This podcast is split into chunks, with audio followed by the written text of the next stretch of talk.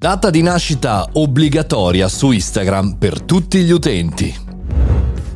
Buongiorno e bentornati al caffettino, sono Mario Moroni e come ogni giorno alle 7.30 nel nostro podcast quotidiano parliamo di tecnologia, impresa e social e in questo caso parliamo di Instagram che obbligherà gli utenti ad inserire la propria data di nascita. Oggi vediamo insieme cosa fare e quando la inseriamo, cosa succede, cosa succede invece quando non la inseriamo oppure inseriamo una data di nascita sbagliata. Questo deriva da una battaglia che la galassia Facebook sta cercando di portare avanti da tempo, ovvero vietare agli utenti troppo piccoli o aiutare gli utenti minorenni all'utilizzo consapevole del social. Cosa accadrà?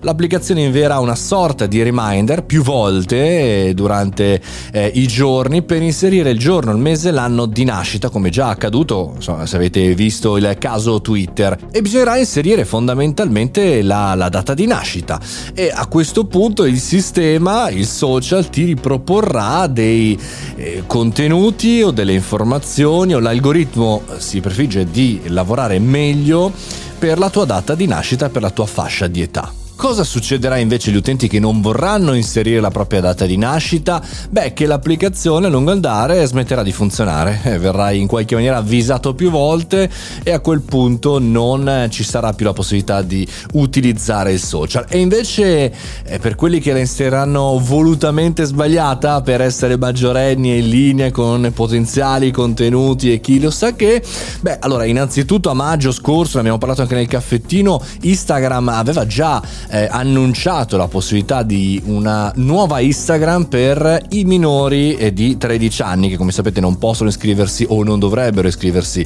ai social, un po' per combattere anche TikTok e tutta una serie eh, di competitor per i più piccoli, ma fanno sapere da Instagram che stessa, la stessa intelligenza artificiale, lo stesso algoritmo ragionerà a seconda eh, delle cose che fai e di come ti comporti per quanto riguarda l'età. E non soltanto andranno anche a fare una sorta sorta di controllo anche per chi ti scriverà gli auguri di compleanno. per cui, per esempio, io li compio il 18 dicembre. Ebbene, se tu hai scritto che sei nato il 15 febbraio, insomma, dice come mai tutta la gente gli fa gli auguri il 18 dicembre se lui li compie a, a, a gennaio. Insomma, in questa maniera eh, cercherà di verificare, poi anche a seconda dei dati incrociati, sapete bene che questo potrebbe coprire il giorno e il mese, ma non l'anno di nascita, per cui tutte le informazioni che abbiamo disseminato per tutti questi anni sui social andranno a comporre chiaramente la nostra vera data di nascita.